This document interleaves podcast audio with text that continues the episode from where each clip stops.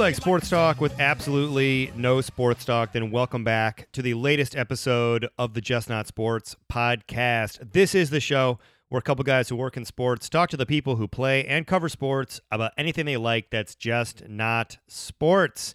And on today's show, an icon of music, an icon of pop culture, Huey Lewis. We are talking sports with the man who wrote sports. I am your co host, Brad Burke. I'm a sports marketer in Chicago. And with me on the phone in our Brooklyn bureau, seven time Emmy winning sports producer, Gareth Hughes. Gareth, are you in Brooklyn? Are you in Jersey? You were moving around this week. Where, where are you, bro? For the first time since March, we got out of Brooklyn and we went to a friend's place in New Jersey. They were taking off for a few weeks. And so this is where I'm hiding out. I'm hiding out in the suburbs of Jersey. I don't know if I'm ready to become a suburbs guy just yet, but I do like a house this size. Um, man, especially with kids, like they can just be working in one room and I can be on the phone another. It's so much easier than living in a small apartment. So I am uh the pandemic has solidified my suburban douchebaggery, my friend. Like all I can say is that I have been fairly cozy out here compared to like where we used to live down in Chicago, and I can't even imagine riding it out. So I, I have nothing but the utmost sympathy and empathy for uh, you, you city dwellers who are uh, dealing with cramped apartments and crowded streets and everything else that I'm not. Dude, we earned this. There's so many people that left our neighborhood, and I was like yeah, we're gonna say we like it here. You know, the whole city's your backyard, and that all is well and good and works until a pandemic comes along and your backyard is closed, and then you are left to deal with just your house. Yeah. And what you got is what you got, and uh, I feel like a loser. So there you go.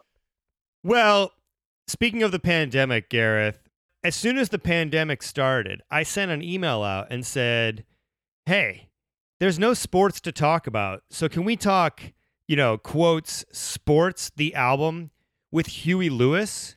And Gareth, we did it. We got him. That's what we're doing today. We're talking about sports, the classic pop rock album of the 80s, but we're also going to talk about Huey Lewis's passion for sports, his history partying and hanging out with iconic members of the sports community. Gareth, this was a long time coming for me, my friend. Uh, congratulations on this one. Uh, this is a great get. He is um, probably the only music my father and I agreed on growing up. Uh, and I know you and I talked a while back about his appearance on the Questlove Supreme podcast. And yes. you were saying, like, Huey definitely has his fans within not just the uh, contemporary music community, but especially like the DJ hip hop community, right? Yeah, I was. Uh, there's a friend of mine who's a DJ, Cosmo Baker. He's actually from Philly. He he and Questlove go back, and I remember he was tweeting a year and change ago that he was up to having six Huey Lewis songs in rotation as like a globe trotting hip hop DJ. And I ran into him shortly thereafter, and I was like, Huey Lewis, huh? He's like, Oh yeah, dude, here's the whole section. And so, I mean, I think that's sort of Huey Lewis can touch on 80s nostalgia and keep a party going in that way without without offending anybody and you can then kick it back into like old school rap or oldies or anything from Huey Lewis. Yeah, and um, Questlove was talking about Huey as sort of a blue-eyed blues man, where he yeah. said he definitely had that raspy, soulful voice, much like Rod Stewart. Like I think people talk about there are certain guys you can play '70s Rod Stewart or them that he sings on with a lot of those same sets, and nobody's going to get mad about it. Like Blue Eyed Soul shines through. Van Morrison is another practitioner. Um, there's a number of them. First things first, we kind of broke down his relationship with Chris Berman. Those of us or those of you who listen to the show know we had Chris on a couple years ago. Huey had an issue with his hearing that, if you have followed his story, has made it hard for him to perform, almost impossible uh, for him to actually hear music or contribute to um, you know, singing on stage. So we had Chris Berman on to talk about not just his fandom and his legendary prowess for playing on stage with Huey Lewis and the News, because there are clips of plenty of that, my friend, on the internet. But we also talked about how he's reached out to Huey during that time and and how he had, uh, you know, how he had let him know he's rooting for him. So we start there talking about Huey's friendship with Chris Berman. We get into his overall kind of fandom in the sports world. You know, he for a long time in the 80s, like Huey was really linked up with those San Francisco teams, especially the 49ers of that era. So we we talk about hanging out with Dwight Clark. We talk about Joe Montana being on Hip to Be Square, doing the here, there, and everywhere part at the end, which is pretty great. Huey was in the stadium for the legendary Joe Montana breaking our Bengals loving hearts drive in the Super Bowl, Gareth. That was a bittersweet mm. pill. And look, it was a lot of fun, Gareth. It was it was cool to revisit, cool to catch up with Huey. They've got a new album out called Weather that uh, we'll try and play a little bit of. Uh, it was recorded before the issues with his hearing, and it was interesting to hear him talk about the process of recording those tracks. And we get into, you know, what he's doing to try and repair his hearing and, and, and do hmm. what he's been doing for the last few decades. So I was glad Huey came on. Dude, that is the perfect pandemic guest. yeah. Yeah. So uh, it was cool. And then afterwards, Gareth, you and I are going to do a couple a couple weeks ago. We did our '90s mixtape, but with Huey Lewis joining, we're going to do the '80s mixtape. And let me tell you, my friend, I went down some paths I was not expecting to go down with this exercise. I like mine but there are real holes, and I just gave up. Fair enough. So stick around for that after the interview. But right now, Huey freaking Lewis.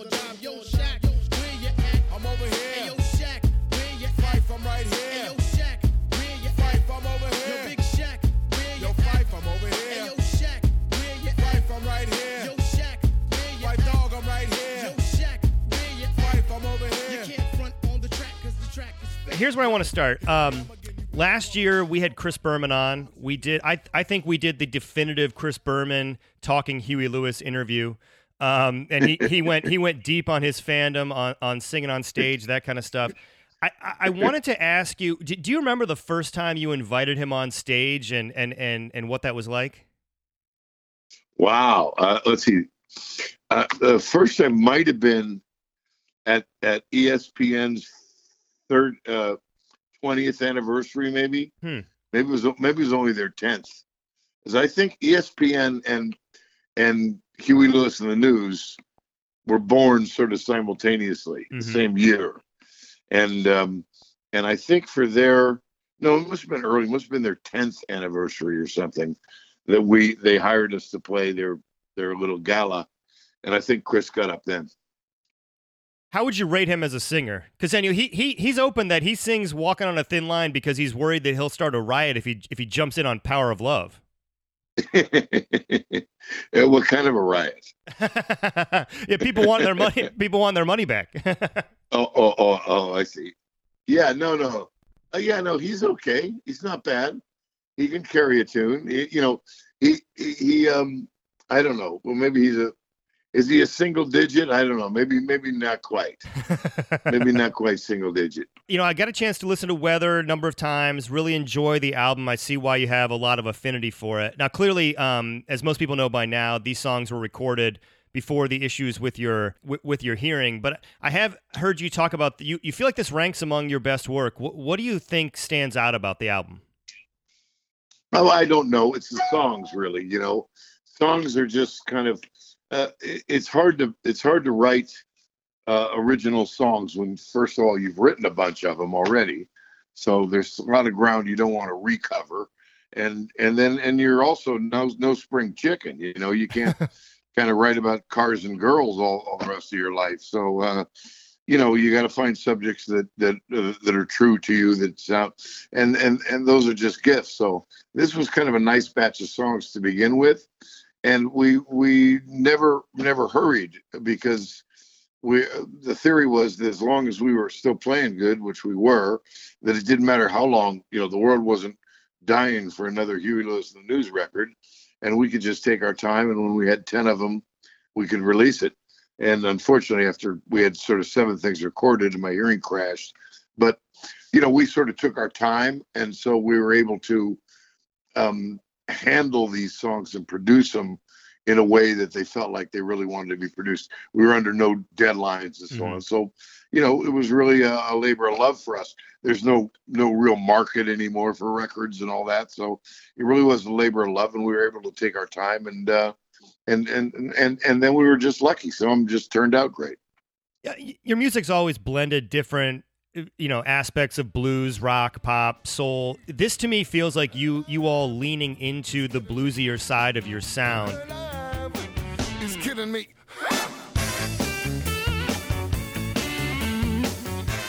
Was that intentional or was it just how it shook out in the recording process?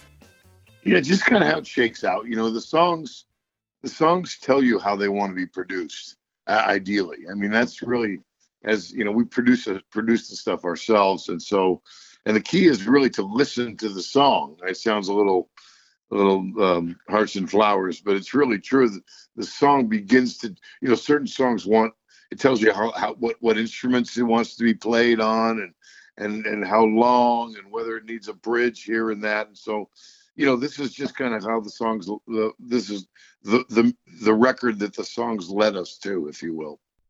You know, you, you, mentioned not being a spring chicken. You know, I, I, think about songs like While We're Young, and yet, even though it's nostalgic in a way, it's never gloomy. I mean, it's very still optimistic, still upbeat, kind of retains that enthusiasm you all are known for. Was that the goal? It, it, it, seems like you were still sort of having fun, even as as you got more personal and maybe reflective on this album. Yeah, I think that's right.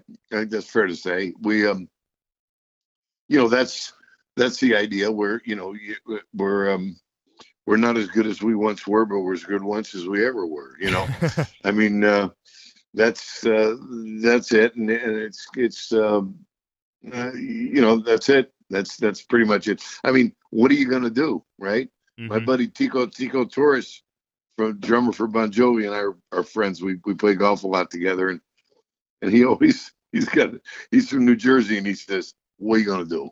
And so, and I think at this point in life, what are you going to do? You know, so we just, you write the songs that come into your head.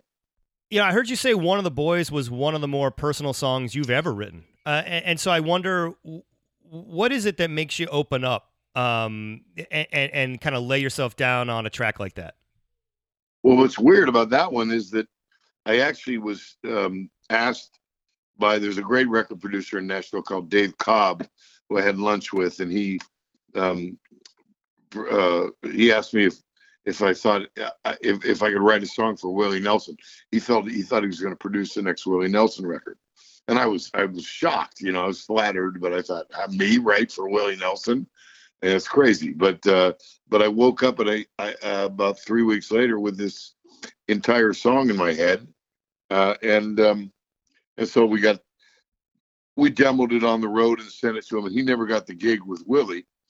But um, so I guess Willie never heard the song, and, and that was that. But our drummer Bill Gibson said, uh, "Geez, I think we ought to do it. I think it's a pretty good song." And I, I said, "But Bill, it's country."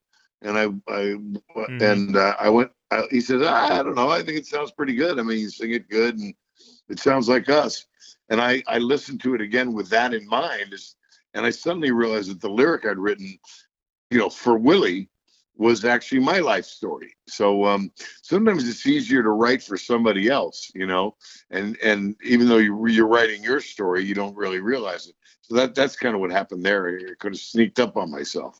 You mentioned Willie Nelson. I, I, am reminded of a, a, a story you told about being on the set of We Are the World and talking golf with Willie Nelson, and and was it Bob Dylan who just couldn't believe two rock stars are talking golf? yeah. Yeah. Dylan came. We were talking. Willie asked me, he says, I hear you're playing golf on the road. I said, Yeah, we put our clubs under the bus and play. It's a good way to pass time. He says, Same with us. We're doing it a lot. And Dylan catches us talking and comes over and says, Are you guys talking about golf? and, and Willie says, Yeah. He says, That's outrageous.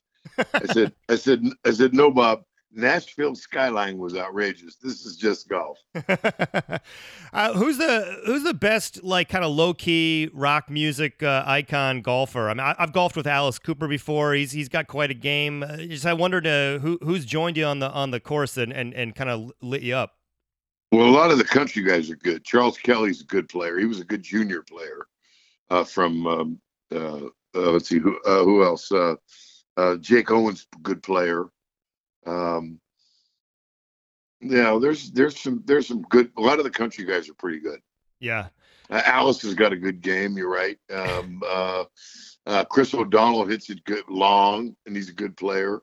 He's not a he's an actor, but um, let's see, music. Um, yeah, you. Huh. Clay Walker's pretty good. Clay Walker can play. Well, I was I always joked. Alice used to kind of say he swapped uh, drinking for golfing, and that's why his band would complain they'd be out there doing 36 holes a day before a show, before every show. like you know, yeah, let yeah. us off the hook. Um, yeah, no, uh, uh golf's a, a wonderful complement for rock and roll touring because, you know, first of all, it's it gets you away from everybody. There's only four people out there, so nobody can get to you. There's no cell phones. It's a lovely waste of time, and and you, there's plenty of time during the day on the road when you don't have much to do. And if you're in say Ohio, there really isn't much to do unless you play golf. right. And if and if you do and if you do, there's you're in Mecca. You know, there's unbelievable golf courses everywhere. So it's a it's a great complement to rock and roll touring. Uh, yeah, having grown up in Ohio, I can confirm that Huey, there is not much to do outside of of, of golfing. Uh, I, I, lived in I lived in Ohio for three years. Yeah, I was uh, yeah yeah. I like I love Ohio. I love Ohio. Let me ask you this because I heard an interview with you once, and you were talking about getting ready to go to Cornell, I, I think it was, and, and you made a comment like you thought maybe you were going to play ball there. Were, were you going to did, did you play sports in in college before you ultimately left for music, or, or were you going to? Uh, well, I was going to. Uh, yeah, I played in high school, and then I took a year off between high school and Cornell, and and um, and discovered music. You know, and yeah. so when I went back, when I went to Cornell, it was all about music, so I didn't go out. But yeah, no, I mean, I, I played in high school. I mean, you know, it's been far fetched. What I, I, you know, I people say, did you ever consider a baseball career? I said, yeah, and then I turned eight you know? I've heard you say that you could tell a good rock and roll town by whether they're a good baseball town. What's your what's your philosophy behind that? Well it's similar i think similar. That's that's a good point. I mean good sports towns are good rock and roll towns. Cleveland detroit like that. You know here in san francisco and los angeles there's a lot of other things to do. And um and and and people probably aren't as as devoted. You know, they don't they don't have as much invested. But yeah, the industrial towns, the worker towns, the blue collar towns, they're the better rock and roll towns. Now, you you mentioned San Francisco. I mean, you were at the the height of your popularity when that was the epicenter of the sports world with uh, you know those 49ers teams, the Giants were, you know, were good in that era. What stands out to you most? Because I know you had a lot of relationships with the players. You you probably ran in similar circles. What you, what stands out about that era uh, of sports for that city? Uh, just how wonderfully tied in everything was in those days. You know, San Francisco is a real city, but it's also a small town in, in a lot of ways. And because of of the nature of the, of the people involved, especially, you know, Bill Walsh gets a lot of credit, the coach he understood what the 49ers meant to the community. And you know, we'd come out of pretty of a pretty rough period. I mean, the 60s were summer of love, and then everything turned sort of sour with the, you know, the the super spade and Haight Street went to, you know, got miserable, and and there was, uh, uh, you know, the Patty Hearst thing, and then the the the the crazy murderers and the Harvey Milk stuff and all that stuff. So San Francisco w- was in need of something, and and and and the 49ers really provided that. And Bill understood that, and he invited us, that is Huey Lewis and the News, to be part of that. We were on several flights you know, we took the team plane several times to the Super Bowl a couple times, and he he really included everybody because he understood what the 49ers meant to the city culturally. And and and and the and BAM magazine, which was a Bay Area magazine, um, incorporated all those same things: the athletes and the politicians and the and the comedians and the actors and the musicians. You know, and so uh, in that sense, it's always been a very close knit community and uh, we were very close with the players. I remember uh, uh at summer camp, uh, 49ers were in summer camp in July, I think it was, and we were playing. We played Cal Expo in Sacramento, and they were in Rocklin, which is you know an hour and a half away. And Bill um, made arrangements to have the whole team come down to our gig, and we set them up backstage um, on the periphery of our stage. Built these these uh, places, sort of grandstands in back of us, and we played the show with surrounded by you know 50 49ers. Pretty great. uh, who was the most fun hang of that of that team? Well, Dwight Clark was was our our best pal. You Yeah. know, Dwight Dwight was an amazing guy. Dwight Clark. I mean, he was a great athlete. Obviously, he could sing really well. I mean, he was a low single digit singer and, appreciator, but he was also he was just such a, a, a good guy. I mean, everybody loved Dwight. You know, I mean, it was he, he was impossible not to love, and uh, you know, we still miss him. We we lost him here a couple, you know, year ago, so and still miss him. I mean, he sang on some of your your your songs, correct? Yeah, in fact, well, uh, on "Hip to Be Square," the the the, the here, there, and everywhere Yeah. in the background uh, is is Joe Montana, Ronnie Lott, Riki Ellison, and Dwight Clark. and they, they we had them shout that here, there, and everywhere, and then we harmonized on top of it, so it kind of sounds like a big chorus. But the last, and then I sing "Hip to Be Square" in between that, and the last "Hip to Be Square" that you hear is actually Dwight Clark singing Ah, because because we had him sing like kind of a wild track, and I was, you know, I don't I, I made a mistake. I should have put more of Dwight in there than I did, but but his, the last voice you hear on that record singing "Hip to Be Square" is actually Dwight. I mean, you mentioned. I, I believe that th- you know when the NFL complained about non-essential people being on the sidelines, the Niners gave you a photo pass, right? Yeah, that's that's kind of a funny story actually. They when you know, and I think it was it was Jerry Glanville, the Atlanta Falcons, and MC Hammer that ruined it for all of us because oh, Hammer Hammer was out on the field high fiving Deion Sanders when he was with the Falcons, and and the, and they and and and you know the the NFL saw that and said, "Oh, wait a minute." So they issued this edict that non-essential players and non-essential personnel could not be on the sidelines. And so, but Dwight told me, and at that point, Dwight was GM then, and- and so he said, "Look, we we you know you're not allowed to be on the sidelines, but I think it'll be okay if you disguise yourself and um and just be cool. You know, wear a 49er cap and 49er jacket, look like you're part of the team, which I did.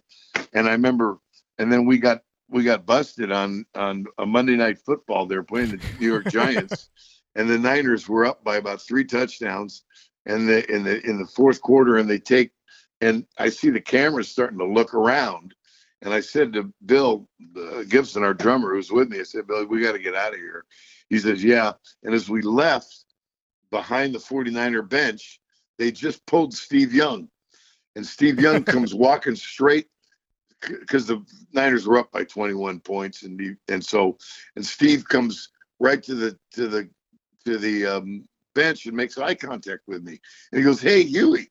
And I go, Oh, hey, what am I going to do? Run away? You know? So I go, Yeah, hey, Steve. We shake hands. And then now there's a camera in my face. And they say, John Madden wants to say hello. I said, "Oh, well, hi, John," and and and and so we got busted on television, and the 49ers got fined two thousand dollars. And uh, Carmen Policy wrote a great letter to them about how how dare they fine fine us for fine fine the 49ers for having me on the sidelines that I was a, making the case that I was their spiritual advisor. And you know, he said, "Would you find Billy Graham two thousand dollars if he was on the sidelines?" And he said that I've counseled players and and uh, in in substance abuse, especially a rare vintage champagne. That's hilarious. I still have the letter. It's really funny. What was your? I mean, you mentioned going to the Super Bowls and stuff. What was your favorite Niners moment to see live? Oh, the the the against Cincinnati, the Yeah. drive. Oh, I I, was a that was Bengals fan growing up. That that broke my heart, Huey. What was it? What was the final God. drive like, man? It was unbelievable. It was just unbelievable. And you know, and, and last year in the Super Bowl, that was the same park, same ballpark, Mm-hmm. and and and they got the ball at the same like at the twenty. Uh, Garoppolo gets the ball at the twenty with like two minutes and forty seconds to go, and I thought let's let's make history repeat itself, but they just couldn't get it done. but I remember that's the famous huddle where Joe Montana they call timeout. I think there's just over two minutes on the clock. 49ers got the ball deep in their own territory. They call timeout, and and they all gather around the huddle.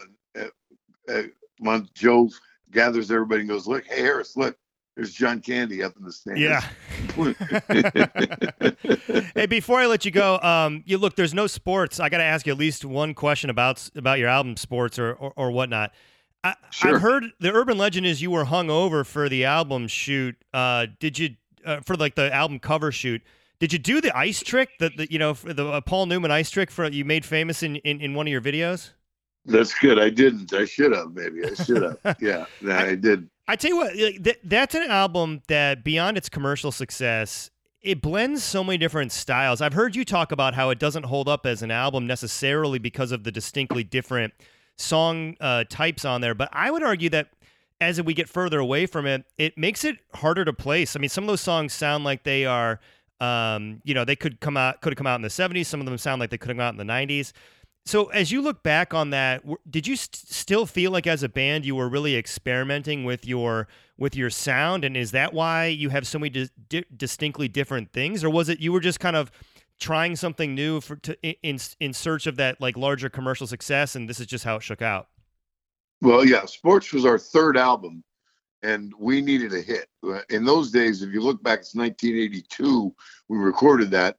It was a radio world. There was no internet, there were no jam bands. There was it was all about top 40 radio, which was then now called CHR, Contemporary Hit Radio, which was really 23 songs they were playing over and over again. So you needed to have a hit record to even be viable to keep your record contract. So we insisted on producing it ourselves because we wanted to make those commercial decisions ourselves if we're, you know, we're, if we are going to have to live with them. And so um, uh, every song in that record was aimed at radio for the most part. Uh, and we didn't want to repeat ourselves. You know, one was kind of a rock, rockin' track, one was more of a bluesy track, one was a ballad, that kind of thing. But basically, we needed to have a hit to exist. We didn't know we were going to have five of them or six of them, you know. But, but, uh, and so to me, it sounds like a collection of singles.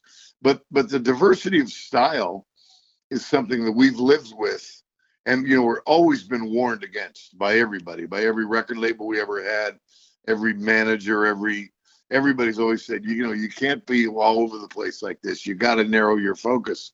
But I, you know, we just haven't been able to. I just, I write the songs. Uh, we write the songs that come into our heads, and and and this and and I like all kinds of music. So different stuff. Um, you know, just and and and on our new album, Weather is no exception.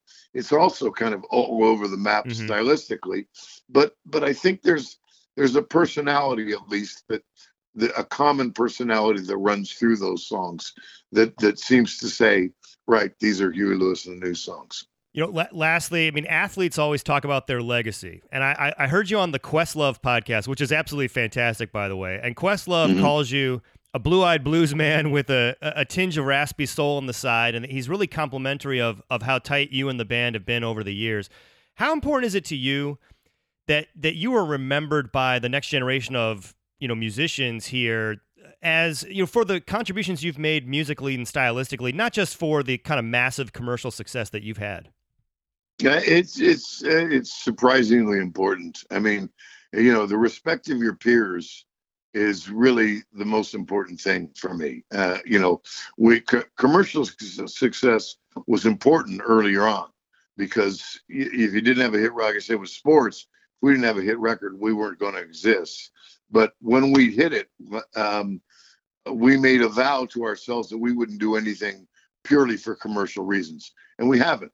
And so it sounds funny. I mean, I don't I don't worry about it and think about it, the legacy or any of that stuff, but it is quite important. And you know, we, we, you know, the, the Rock and Roll Hall of Fame is a wonderful thing that, that has nothing to do with us yet, but but uh, but but you know we we I try to work creatively, and I mean all you can do is your best work. I mean that's all you can do, you know, yeah. and just uh, keep your nose to the grindstone and and and make the best work you can, and, and that's what we've done.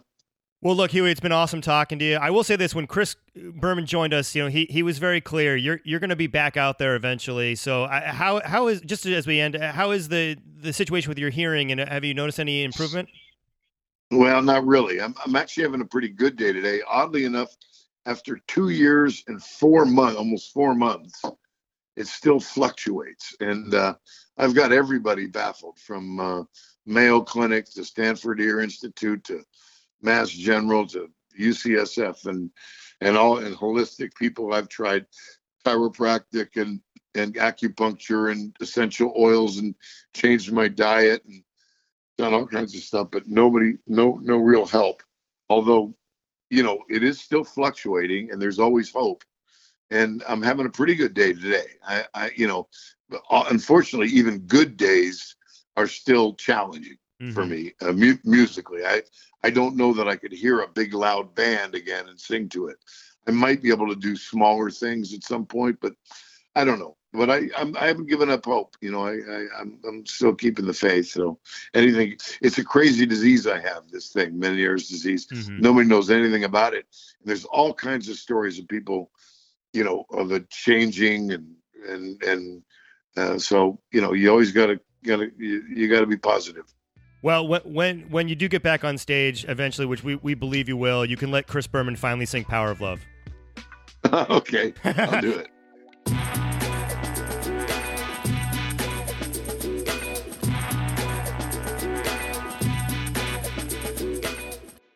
And we are back in the sports world. Athletes, coaches, media, they all do interesting things, and then we, the fans, tell them, stop being interesting. You're being a locker room distraction. Get back to watching game film.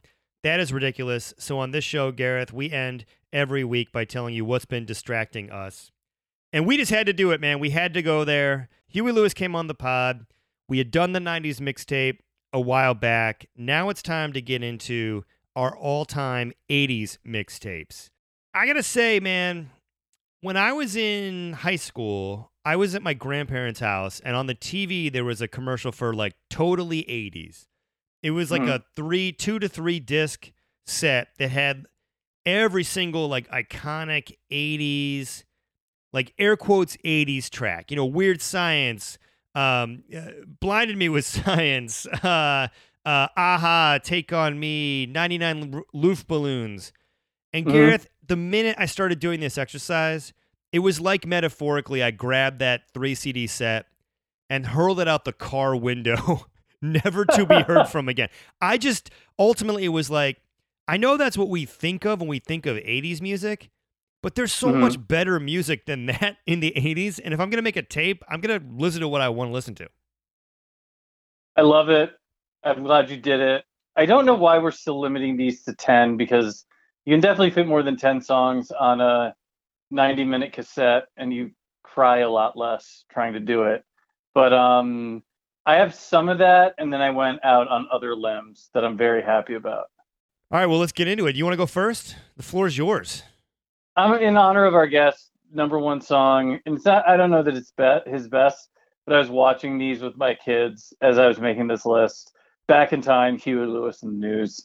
The title track to the Back to the Future film, um, or the opening credit song, uh, it will endure forever for that reason. That's how I'm starting off the 80s. We're going back in time. Yeah, I've also got Huey a little bit later. I've got a different song, and I, I just mentioned totally 80s, and I know that you know Huey. Look, we had him on, so this probably sounds like we're just kissing his ass. Uh, uh-huh. But I love you, Lewis, and I love. I think that stuff has aged so much better than so much of the other kind of 80s music because I think there's real dudes playing instruments and, I mean, mm-hmm. yeah, they do some synth stuff here and there, and I think it's because they can all sing and they do cool harmonies, and it's like, yeah, the stuff age age fine.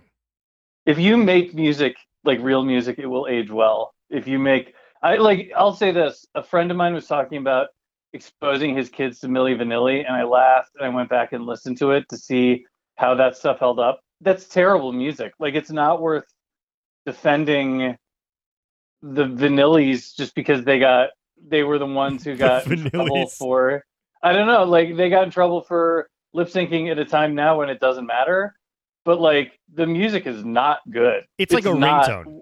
I mean, yeah, just, it is not worth saving. Like Yeah. that's fine. We got rid of bad music. It's okay. All right, great choice, inspired choice. Now mine. Track one. I wanted a party jam, Gareth. I wanted a Okay. up tempo, rockin', feel good, positive vibes jam. I went with Prince. Let's go crazy.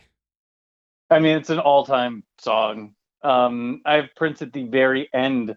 He is the last song on my mix. So I thought about like Hungry Like the Wolf. That was about as close to quintessential 80s pop as I maybe would have would have gotten on this. Um but Mhm. I, and I like Duran Duran uh but I just think I just think Let's Go Crazy is like a timeless classic. absolutely, when it starts with like the spoken word intro, again, you get you've repeated that from your '90s yep. mixtape. So you get that, and then you get that killer guitar solo, bluesy moves at the end. You know, so all-time killer, no filler to start that out. Well done. All right, track 2, go. Track two, uh, this is where look, I enjoyed this exercise almost more than the 90s because I just took guesses and was happy with my responses. One of the quintessential bands I think of the 80s uh, is the Talking Heads, and I went with their song. They bridged the 70s into early 80s, but this must be the place. Um, it's only grown in stature over the years. It's a mixtape classic, and they're a band that I automatically think of when I think of like critically lauded 80s is the Talking Heads. So that's my number two. Would you go uh you know, CD track or maybe Stop Making Sense, you know, live? Bluntly, if I was going to do a great, like that was a sentimental pick, and I think it's aged really well and it's grown in stature, it's more popular. But choosing against Burning Down the House was hard for a mixtape of like best 80s songs. That's way up there. Yeah, it's great. All right, my track two. I wanted to go Jackson Family something or other here. So I I, canceled him, so there you go. Uh, you know what?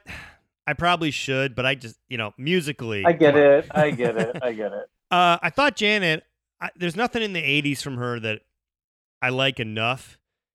Uh, Uh, Rhythm Nation 90s? I should have put that on the yeah, 90s. well, next. maybe maybe 90, 91, uh, like Escapade and that kind of stuff. Was that early '90s? I don't know. Yeah. Anyway, she wasn't going to climb over Michael on my list. Yep. the question was uh, the question was which which Michael, and I thought Smooth Criminal, I thought Thriller, I thought Billie Jean. This is a little bit of curveball, Gareth. I went the way you make me feel. I think coming out Wow. of I think coming out of Prince, it's just kind of an up tempo.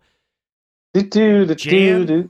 Yeah, it's got a lot of the, the elements of Michael that you want, and it doesn't stick out of the mix the way that um the way that Thriller would. I love Thriller, but like how do you put that on any mix that's not just like Halloween music at this point? right, right. That's dude. It's a it's a novelty song. Like Thriller is the best selling album, but it is anchored by a novelty song, like a Right. haunted house song.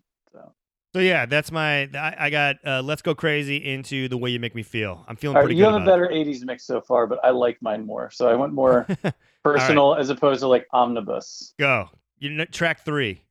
Track three is by. It's my only one-hit wonder on here. It's a little band called The Grateful Dead. Yeah, I went with Touch of Grey. That's right. Their only top ten hit. Unapologetically love touch from of the 80s touch of gray it's a dude that song has been played in every supermarket in america you know what i mean like that song is pretty ubiquitous pretty good so. That is uh that is a tremendous pull. Great video too. One of the earliest videos I ever remember with the uh the skeleton arms. Yep. Like, you know, oh love it. playing the song and anytime you can call the grateful dead a one-hit wonder you have to take that opportunity there you go okay, my next my track three was what I called suit and tie rock. So this is Huey Lewis. I went Power of Love, the other Mm. track from Back to the Future, and honestly, a song you can put on right now and sounds so much more contemporary than you think. Well, again, watching that movie, and you said it about his music, like it's aging well because they could play instruments and chose instruments, and it doesn't sound out of bounds in the 80s. Like it's certainly of that time, but it's aging well because they didn't just plug in a few synthesizers. It I- doesn't sound like a ringtone if you put it. I also think that th- those two tracks of all the Huey stuff age really well because Mhm. they're in a time travel movie and everything in time travel movies seems like crystallized in amber. Like cuz it's a movie about the 50s and so it doesn't Right. feel like it's grounded in the 80s even though, you know, th- those sections and clearly that music is speaking that language. Um, Hmm. But I've always said that when you put something in a time travel movie or you go back in time with flashbacks, things within the movie can age well because you just can't place it in the same way. Well put. I like this theory. I heard it Um, somewhere. I, I'm not gonna take credit. It's probably a Chuck Klosterman essay or something. But um, Hey, well done. all right, track four. Track four, I went with one. Ugh. How many do we have? 10 or 11? We have ten. There's no hidden track this time because I don't No remember hidden hidden track. tracks being a thing in the 80s. All right, then I'm killing this one and I'm moving on. I'm going late 80s, all time great album. Um, you know it, you love it. It's the Bangles, baby. Welcome to the Jungle by Guns N' Roses is my track four. Yeah, I had GNR on my on my 90s. They didn't make this list um because I but went with Appetite a- came out in the 80s, you know, and I know. to me that is the one essential GNR. I went with a different. It was the You hardest November selection. Rain, right? Yeah, I went November Rain in my 90s, but my my hard rock one for the 80s is actually the hardest pick in my Okay. in my thing. We'll get to it in a little bit. Mhm. Okay, my my number 4, I wanted a movie soundtrack song. Mhm. This is tough cuz I was looking at like Cyndi Lauper's Goonies. I was looking at the entire Kenny Loggins catalog. Gareth. okay. Yeah, yeah. Um, I even was looking at at like Party Man by Prince from the Batman soundtrack, which is like Hmm. pretty sweet. Ultimately, I, I took again a curveball, but a song that, even though it's unmistakably tied to the subject matter of the movie, I think rocks out much cooler than anything in that movie. I'm talking about Tina Turner's "We Don't Need Another Hero" from Mad Max wow. Beyond Thunderdome. Beyond Thunderdome. Yeah, man, uh, that movie. I remember watching it when I was way too young for it. Not that there was anything totally inappropriate. Um, it was on TV in the '80s, but it was so far over my head. Oh my god! Um, but I heard that song, and then it made me realize that movies could have songs, and like it, the, it tied the two together for me. I'm a big So- sucker for something that ends with a chorus of people. Like it, it's why I almost got Man in the Mirror on this list too. But when the Right. kids are like, "We don't need another Yeah. hero," yeah, I'm in. I'm Listen, I'll that. still ride for Michael Jackson's "What About Us" because of the ending. Or- so- I know you and I have a soft spot for Earth. Ear- Earth song, right? Yeah, yeah. or no, that is the song. That is the what? Yeah, yeah, what yeah, about that- the elephants? What about, What about us? us? Yeah, exactly. All right, uh, track four or track five, end of side one. Track five, end of side one. Okay, look, rap came out of the '80s, well, the '70s, but really came into its own in the '80s. So much of the old school, like a hip hop, a hibbit, a hibbit to the, it just it doesn't work for me anymore. Steve Shaber's not a big enough part of my life, maybe at this point. Shout out Steve Shaver. Thanks for texting. It's been nice to be in touch with you. But some of the 80s stuff is just gold. And I ended side one with not track two from this album, which has come up a lot recently, but straight out of Compton, first song, first album by NWA. You were the first of our friends, maybe Nathan, who got really into like more hardcore, explicit rap.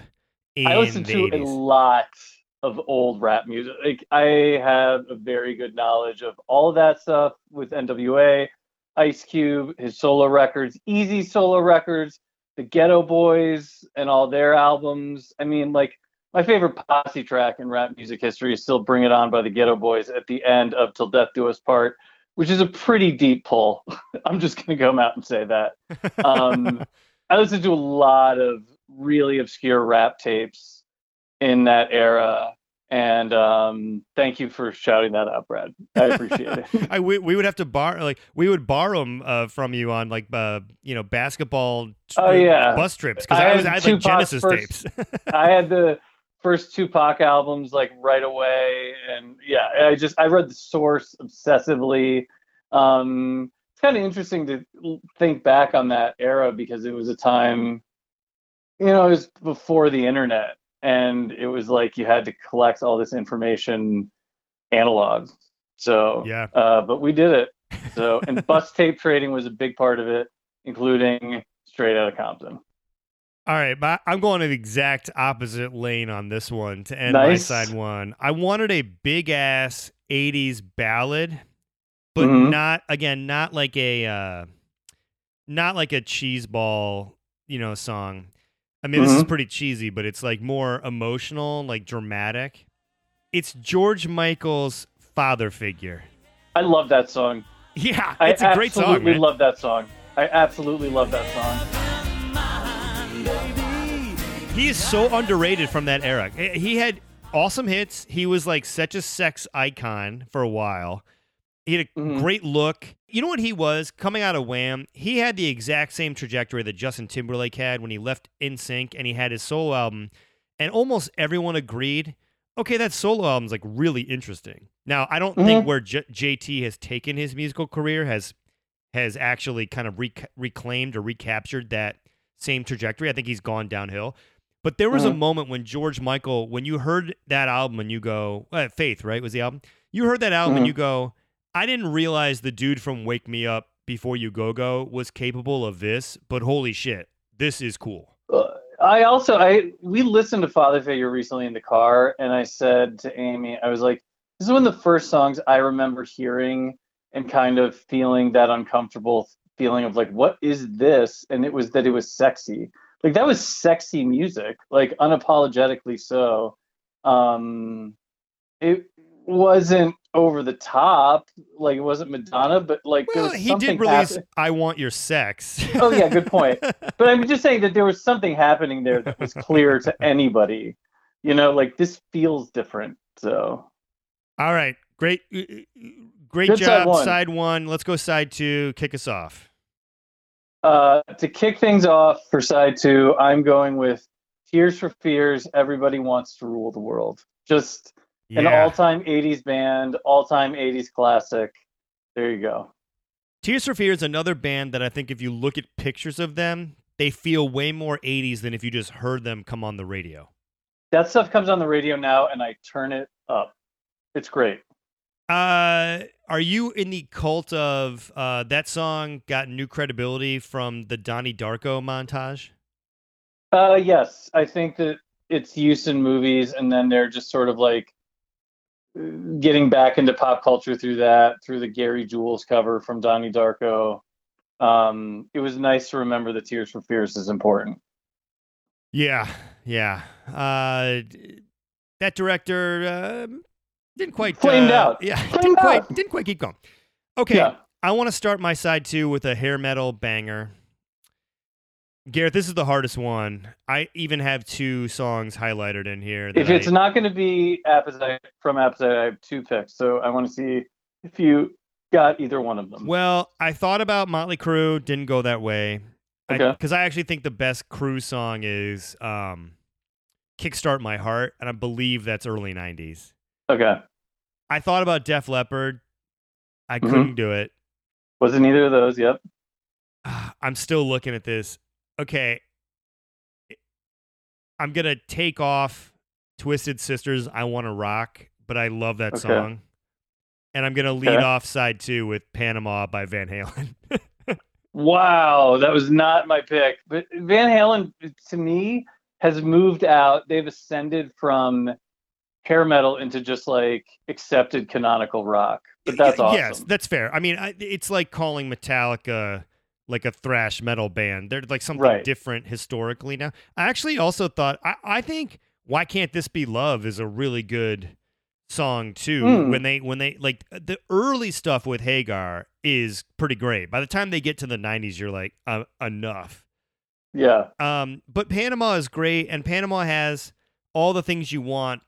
It's it's got that like rich synth, big sound. It's like arena rock Mhm. sound, and then there's like the extended David Lee Roth sexual metaphor filled monologue. Yes. Like, yeah. okay, Well, and an all-time guitar solo from Eddie. Yeah, and actually, uh, go back and listen to our um, Judy Battista interview. There you go. Right, like extensive uh, dialogue about about Van Halen. Okay, uh, we've got four more each. Go. What's your track two, side two? Track two, side two. I couldn't do an '80s mix without her. "Holiday" by Madonna. Um, my kid sang it at a Christmas concert a couple years ago, and I lauded the teacher for being that clever. It was perfect. It's it fits for all religions, and thank you, Madonna, for "Holiday." Okay, Madonna did not make my list. She was like in the Wow. short list. She was in the short list in like five categories, which I think Mhm. talks about her as kind of a five tool player on this list. Mhm. I'd rather go with something that's more rich from her. And Vogue was 1990. Vogue's her best song, but that's the '90s. Well, no, I just think I think that's one. I mean, a really complete work as an album because it's got "Express Mhm. Yourself." It's got some other stuff that I think really holds up. So I know, just think of her as so '80s, so that's why I went with that. I know it's totally fair, and, and like I said, she, she I was kind of shocked that I left her off my list, but it was her or Prince, and I'm like, I'm going Prince. Got it. Okay, I'm gonna go some rap here. I thought about LL Cool J and er, like you know, uh, Run DMC and Beastie Boys, but I just feel like Public Enemy is undeniable, and I feel like Fight the Power.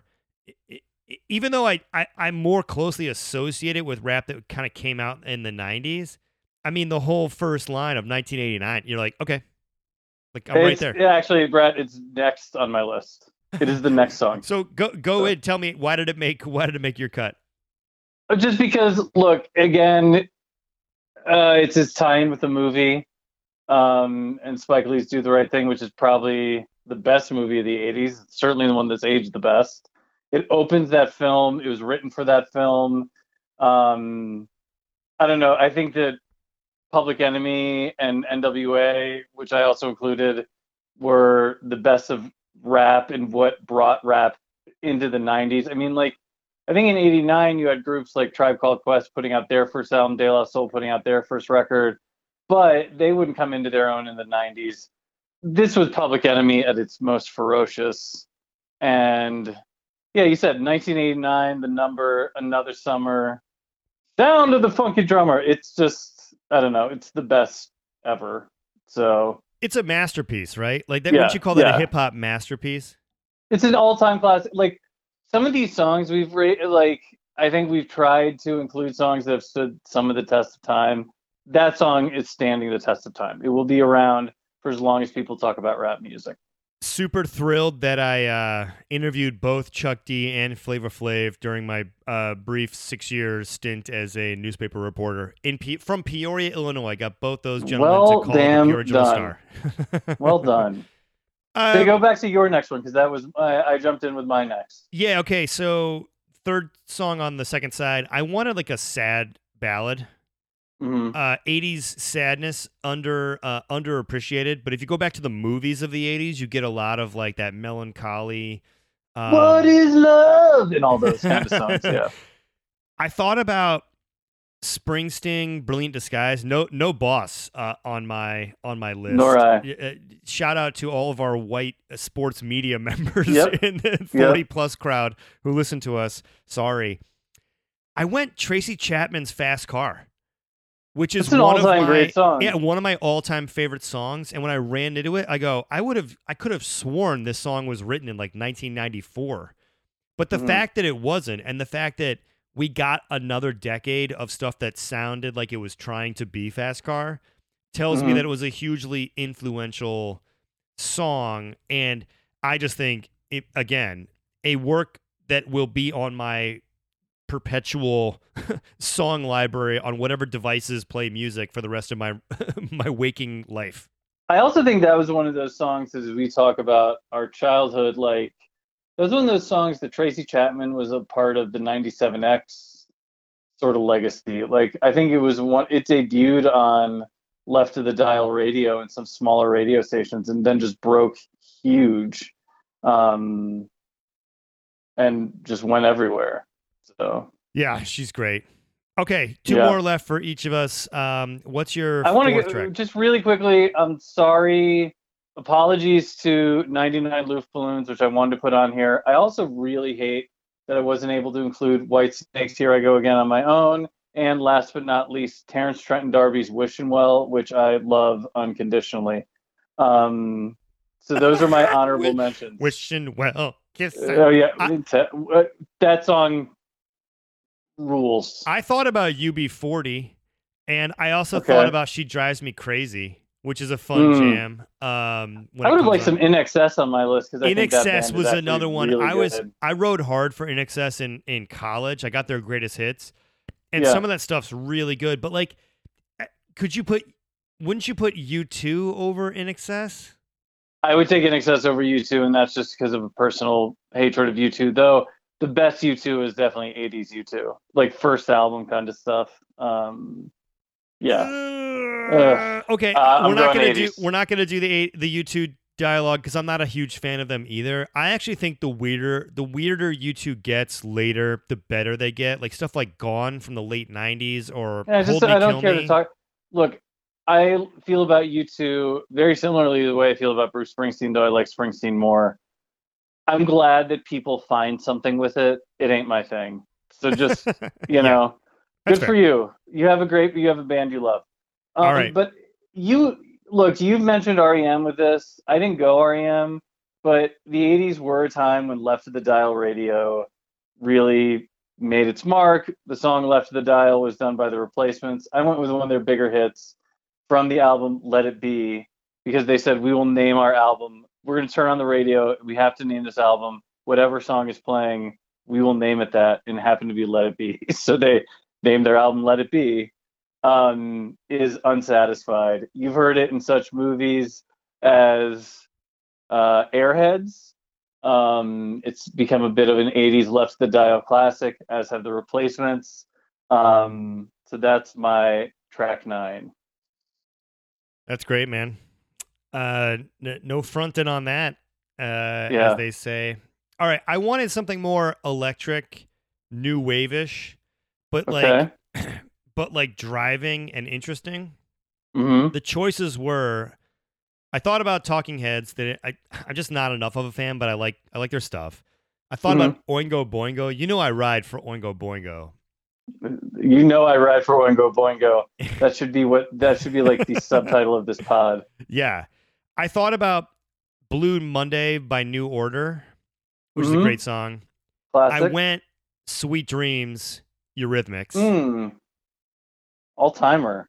And Annie It's some- recently been TikToked in a beautiful way. It just shows the staying power of that song. Yeah, and Annie Lennox is so I think she was capturing something really provocative, androgynous, um, you know, just uh kind of uh, biting and sarcastic from that time. And I think that that's a whole other subset of culture that Mhm. infuse its way into pop. She's awesome. Yeah, yeah, yeah. No, you said it all. Sexy, androgynous, weird, alternative. I don't know. I liked it for number nine. We both went with sort of like W O X Y left of the dial sort of vibes. We'll get so. used to it because it's coming for number 10 on me, bro. All right. Well, I'm gonna just I'll make it quick. I ended with double Minneapolis. Replacements were track nine. Prince was track ten. I ended with When Doves Cry. So I thought you were going to go with 12 rods for a second. no, funny. Shout out 12 rods. um, Shout out James Flynn. Amen. Uh, yeah, but that's how I ended. I ended where you began. Most good mixtape starters could also work as closers. So there you go. Um, Prince to close it out. All right, Yeah. over to you.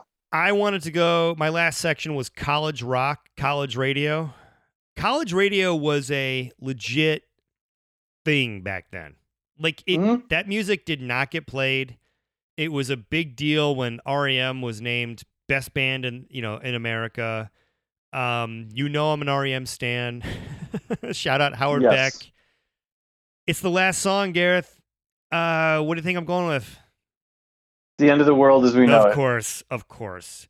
Everybody's ruined graduation last song uh, in the ni- for generations to come. Um, it still is great. I, I when Howard Beck came on, we talked to REM extensively. I said to him, I love this song. It might be my favorite REM song. I know it's a novelty song. I know it doesn't hold up musically as well as other stuff. But if it comes on the radio, okay. I turn it I up. Is this a novelty song? Really? Wait, okay, I yeah. know. I mean, it's it's just speed lyrics. Um, Pop culture. compared to Uh, look yeah. compared to murmur compared to green of yes but it's not okay but Mm. it's not stand it's not Right. shiny happy people It's not radio song. it's also the like- i also think it's the it's the inflection point between them as college radio and them as superstars because Yeah. and really you could say fall on me but like fall on me is the is a good example of or the one i love those are examples of the But REM those are rock come. songs. Well, they're also Yeah. ballads and they're more soaring. This is just kind of like still weird enough for fans of like REM that like when we were in, you know, Damon Little's basement making mixtapes. Uh, There's we- still we were- nothing quite like this song. yeah, REM was still like oddball. We would put it next to They Might Be Giants. It wasn't. It Right. wasn't like oh, if you were using this REM, you could still say this is my quirky little underground band, even though it was probably you know, this was probably a top forty hit. But it still Mhm. was not them going to where they went by the time they had you know losing my religion and that kind of stuff. Right. The biggest band in the world. So So there we go, man. I had fun with this one. Did you? I did too. I took a totally different tactic than doing the 90s. Um, the 90s, I overthought. This, I just like grip it and rip it, baby. And that was a fun way to do it. So, Well, speaking of grip and rip it, let's shout out Huey Lewis and the news. First of all, sports. Hope Huey is going to get better. Uh, hope his hearing returns uh, well enough for him to perform. In the meantime, go check out weather. Uh, you know, he did make a joke about you know we we've done sports now we've done weather. Uh, Where's the news? Yeah, right. No, that exactly. Um, I, I think that's great. I, I thought the album had a lot of fun moments on it. Uh, we talk about you know in the interview about some earnest, uh, more kind of soul searching lyricism from him uh, and and why he decided to open up a little bit, which is which is a lot of fun. And look, go back, revisit that music, man. I'm not trying to sound like a Huey stan, but that shit holds up, you know. Dude, you don't have to apologize for recommending Huey Lewis. It's rad. So just go for it. shout out uh, the 1988 Bengals. Uh, Baronswig, Who Dey. should have won, could have won. Stanley, uh, no, who who ran the kickback? Stanford Jennings. Yeah. Shout out Sam Wyche, R.I.P.